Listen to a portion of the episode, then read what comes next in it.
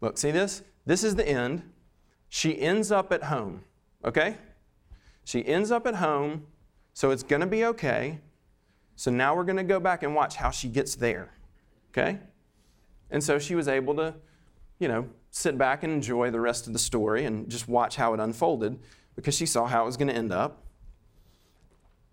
And the reason I tell you that story is because that's, a, I think, a little bit of what we see in this passage. Uh, this passage comes from what we call uh, the farewell discourse. Uh, it's basically Jesus' farewell speech to his disciples. Uh, it's him giving them uh, his last, in a sense, last words. They're about to face the prospect of living what, what you and I, in some sense, know all too well of living in this world as a follower of Jesus, but without him right there. This was all brand new to them. He had just told them that he's going to be leaving them, that he's going to die, and they're going to be on their own. And so they're, they're no doubt confused and scared and sad. And so basically, what Jesus does is what my, what my friend did. He said, Listen, I understand that you're, you're feeling these things, and I want you to see, I want you to see the end.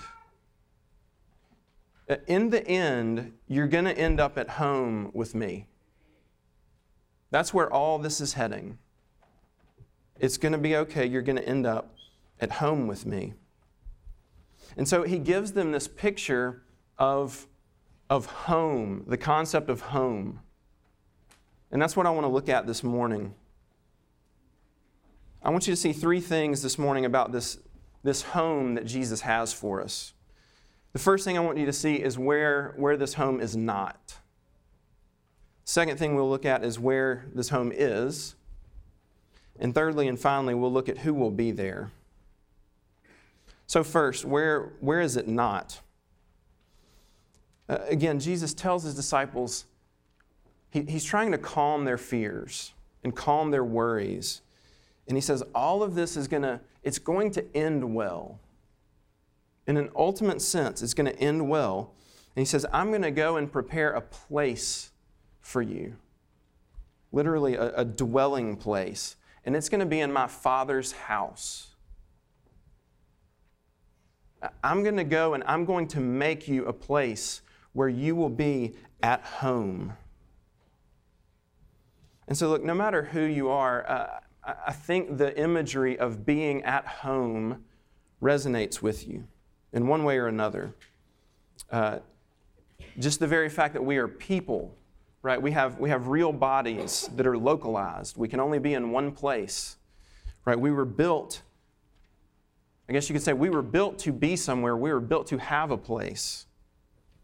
Now, some of you might know the concept uh, of being at home and what, how good that feels, and that might resonate with you because you've experienced it in some way. Uh, maybe you grew up uh, in a good home and it was easy to be there. Your parents provided for you and, and loved on you, and you know that you have this understanding that a sense of home is where you fit, it's where you feel comfortable, it's where it's where you can be you. Uh, the, you know, in a, in a very sort of mundane sense, the, your things are there. They're where you like them to be. Your chair that fits you the right way. Um, whatever else. You get the idea that a sense of home is where you can just relax and rest Unfortunately, uh, some of you may not be able to resonate with that, at least from a, a home life standpoint. Um, unfortunately, uh, you know, within a group this big, it's almost certain that some of you maybe grew up in, in situations where home was not a place where you could relax. Uh, you know, if you grew up in an abusive household, uh, if you grew up bouncing from household to household,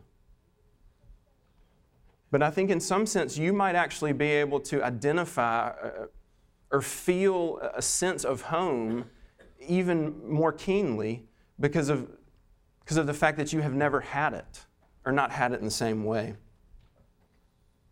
And, and you know all too well that the pain of longing for a sense of, of a place where you can just be, where you fit, where you belong. And I think all of us can identify with that sense. It's what we call homesickness, right? That sense of, of being in some situation where you don't feel comfortable, where you don't feel like you can let your guard down, where you don't fit. And you, and you long for that sense of being back in that place. I thought of a uh, two times in my life uh, popped to my mind when I was thinking about when, when have I felt the most homesick? When have I felt that sense of I am not where I want to be? Uh, two times came to mind. I want to tell you about one just very quickly, and it was in it was in sixth grade, the very beginning of sixth grade, which was almost 30 years ago, which is hard to believe, but uh, the first day, first two days of sixth grade, all right, we'll understand. All right, so in sixth grade, uh, you went to my school. In sixth grade, you moved campuses. It was a whole new, whole new deal, whole new side of town. So all new buildings. Uh, now you don't have a home room, uh, you know, where you stay. You take every class in that one room. Uh, you um, you change classes. You had a locker. You kept all your stuff in a locker, not in a tub in your desk. So it was all new. And for whatever reason, I was sick the first two days of sixth grade, stayed home. And so when I come back to school on the third day of sixth grade, all of my friends have figured it out because it doesn't take that long. But they all get the gist of you got, you know, what, three minutes in between classes and how lockers work and, you know, the, all, all that. And it's all brand new to me. And I didn't handle it that well. I can still very vividly remember being in the bathroom and looking in the mirror. And yeah, I don't know if this is just embarrassing, if this is going to make you uh, feel think less of me or, or your heart go out to me. but sixth grade, I can remember looking in the mirror and just sobbing and saying out loud, I just want to go home. I want to go home. I want to go home.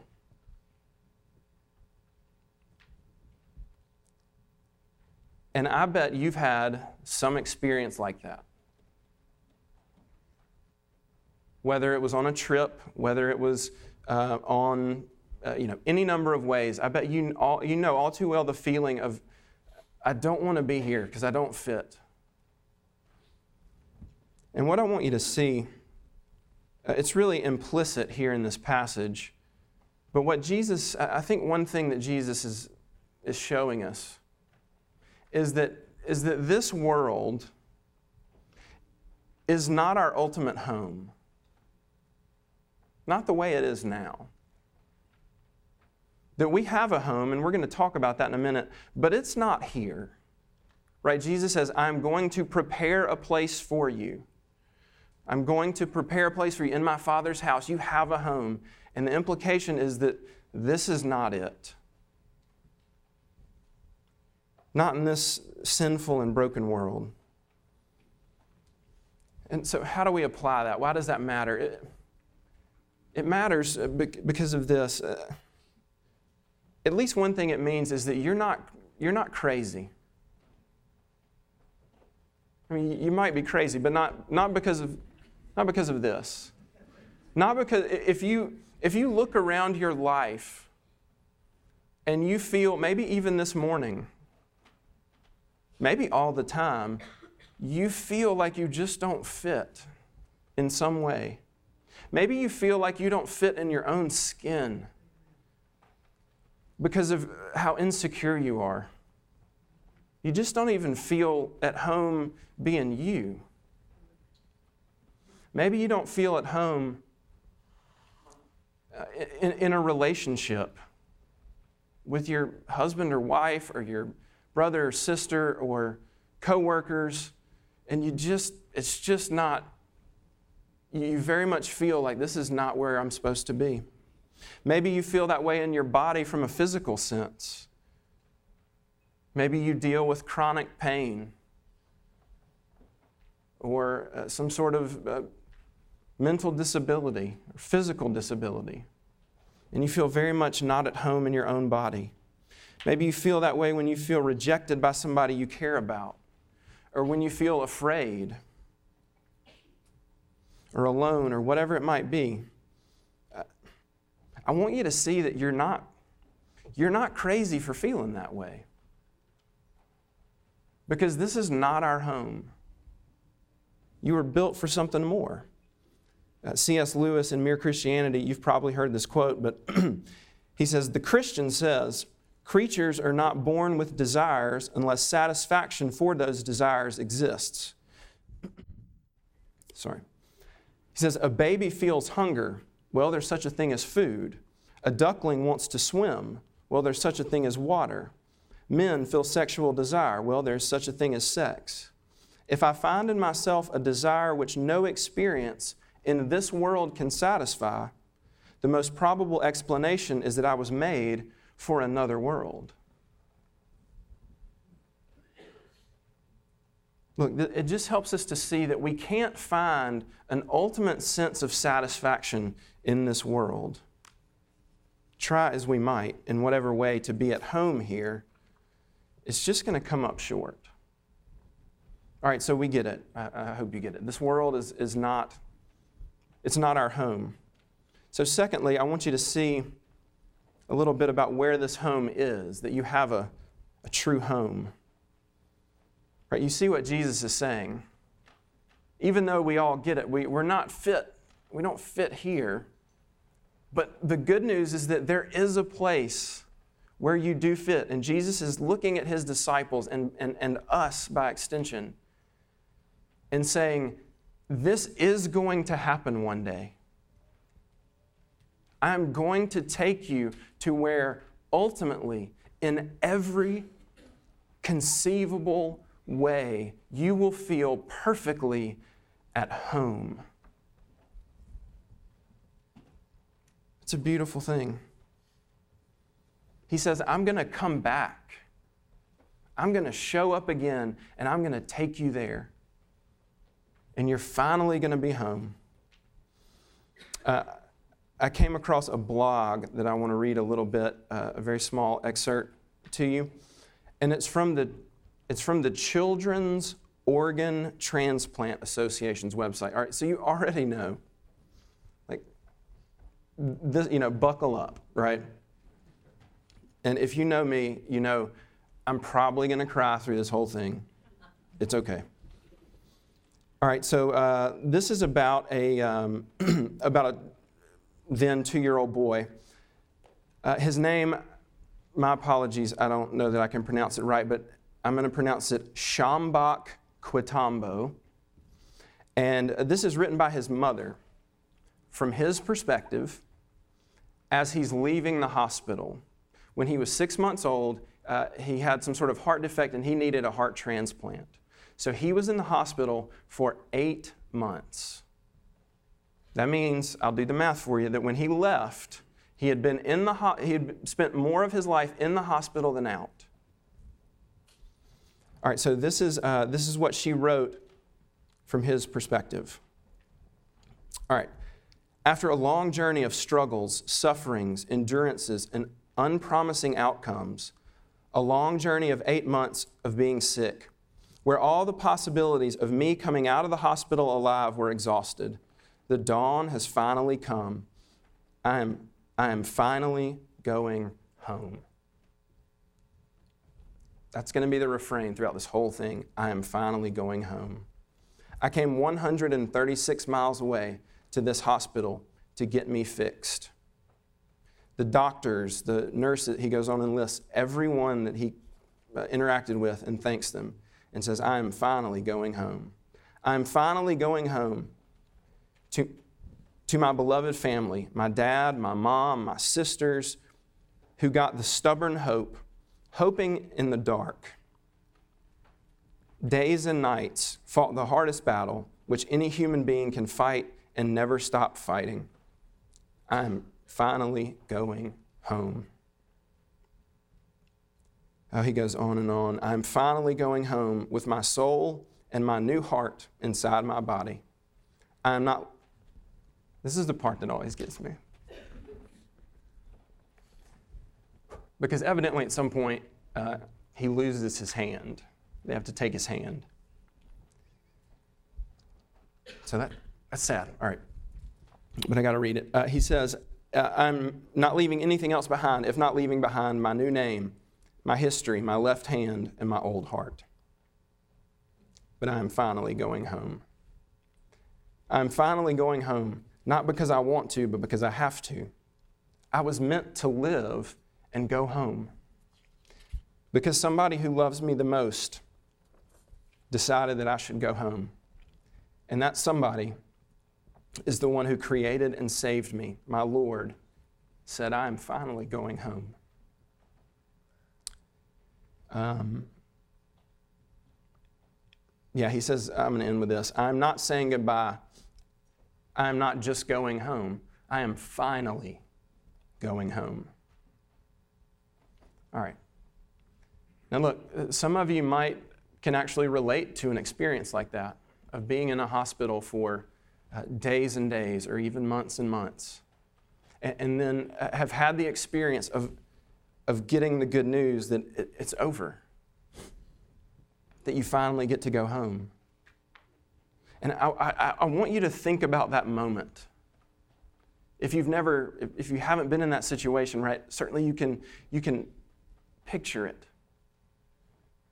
Eight months of sleeping on that little bed, that little chair that you pull out into a bed, nurses coming in all night, of, of wondering if your little boy was going to die, of constantly worrying and praying. And then one day, it just all changes. And you get to go from, from the smell of the hospital it, to, to the smell of your house. Right? Everybody's house smells, you know that, right? You're thinking, my house doesn't smell, everybody else's does, but your house smells too. It smells like you. You get to go home, you get to go home and not see nurses all day, but see your friends in the neighborhood. You get to go home and, and not hear the beeping of your monitors anymore, but, but hear, hear the beeps of your video games. You get to go be with your family, and you get to be at home. That's what Jesus is telling us. That one day that's going to happen. so, what does that look like for us? What does it mean for us? Look, if you're, if you're a believer, if, you if your faith is in Christ, that means that there is coming a day, and that day is going to last forever where you will never feel uncomfortable ever again. You will never again feel awkward. You will never again feel afraid of anything. You will never again feel embarrassed. You will never ever worry about whether or not people like you or whether people love you. You will never struggle with any insecurity again.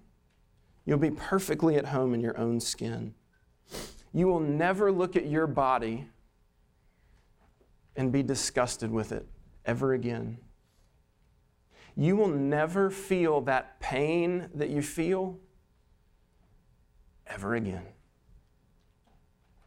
It'll be gone. You'll feel perfectly at home in every relationship you will never feel the pain of a breakup again. Perfectly at home. You will never feel the tug of temptation. You will never feel the tug and the, and the, the dysfunction and the misery of sin and guilt ever again. And look, if and since that's true, that has to give us at least a little perspective on the here and now, right? If, if there really is that one day, someday that's coming, where it's all going to be made right, and we're going to be at home in every aspect, Look, that doesn't make it. Is life still hard? Yeah. Is it, in some sense, just as hard? Yeah. But at the same time, doesn't just that perspective that it's only for a time, doesn't that help us persevere at least a little bit? I think it has to. Right? If you could go back and, and somehow uh, prove to Schambach's mother that you're only going to be here for eight months. It's going to be eight months, but it will end.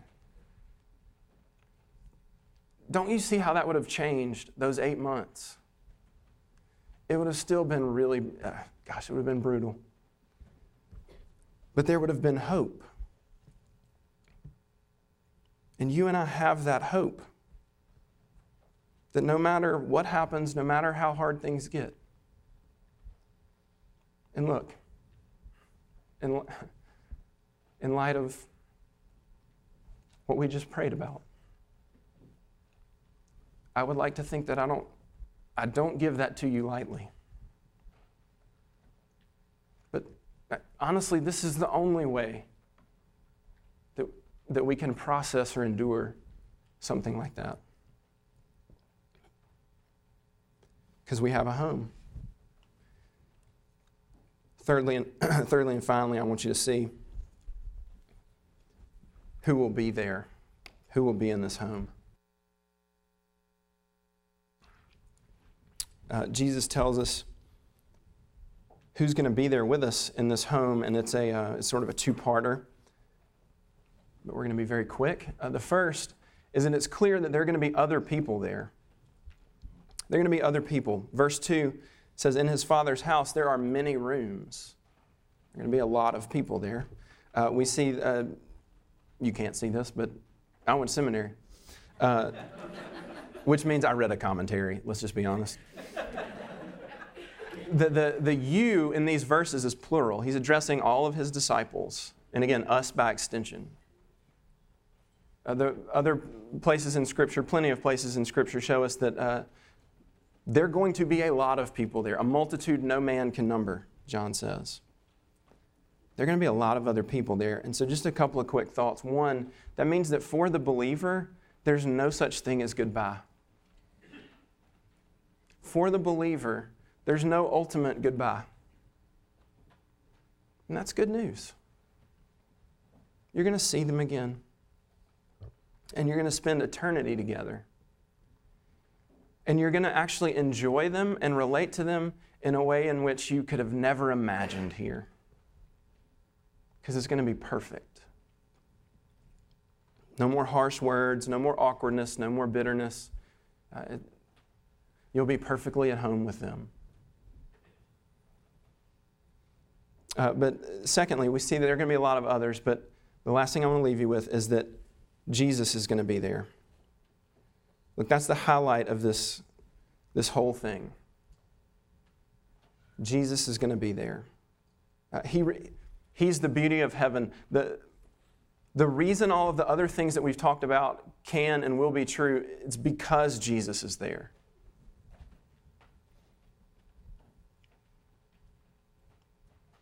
And if you notice, uh, look in verse 3, Jesus basically says that Jesus is going to go and Jesus is going to prepare a place for us. Jesus is going to come back. Jesus is going to take us to himself, also that we can be with Jesus. Right? Seems to be making a point. That the whole thing makes sense and is beautiful and matters, and it all centers around Jesus. Heaven is heaven because Jesus is there. And I think it makes sense if you think about it.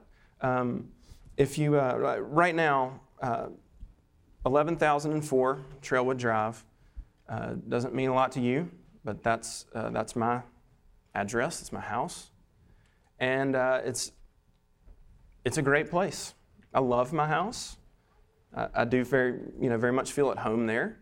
Um, yeah, I love, you know, I could list lots of things that I love about it. Thank you, Tracy. Um, we love our we love our house, but I want you to imagine if, for some strange reason, all of a sudden, Amy and Miles and Davis and Lucy were not allowed to live there anymore, but they had to live somewhere else in another house. How does that change 11, what, what 11,004 Trailwood Drive means to me? It, it changes almost everything about it, right? It all of a sudden goes from my home to being a place where I keep some stuff and where I come in out of the elements and, and sleep. Why? Because the, the loves of my life are not there. Right? You get the idea.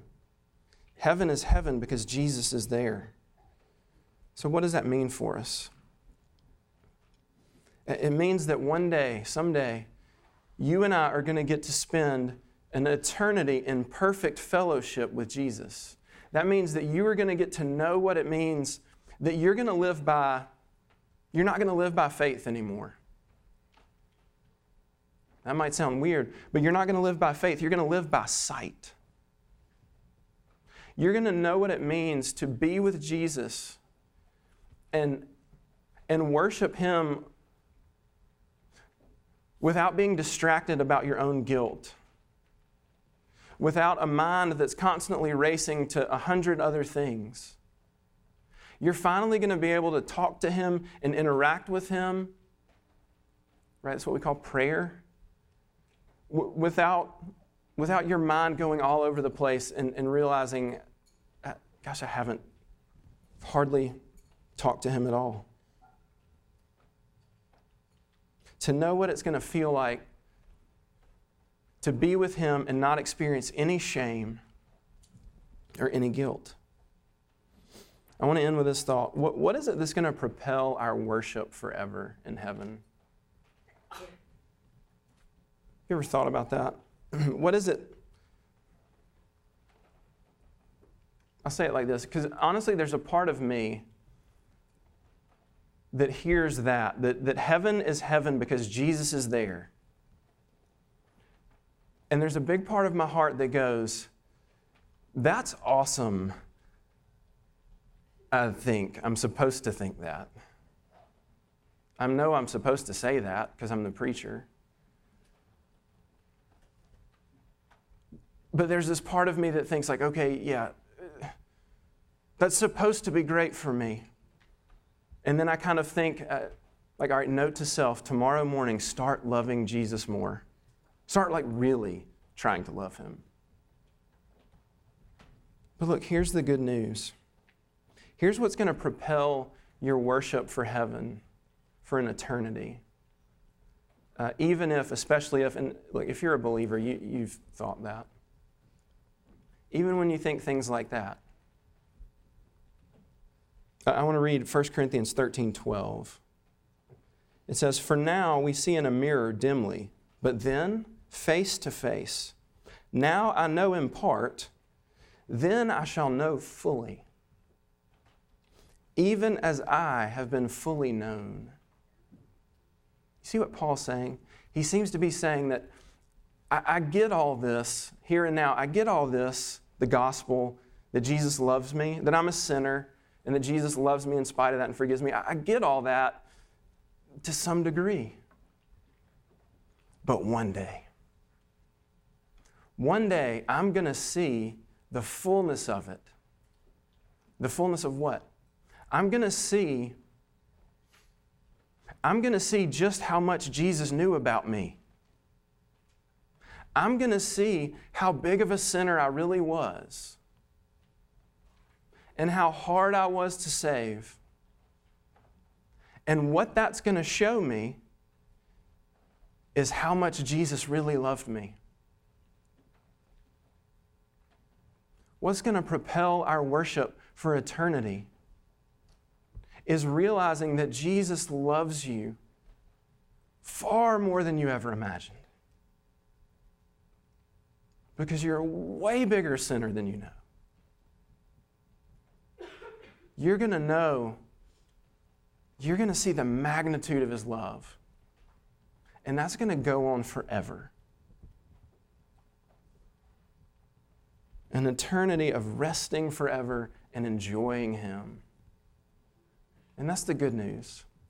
It's the good news that's offered to me and to you this morning, and I, I pray that we all take it and enjoy and rest in it. Let's pray.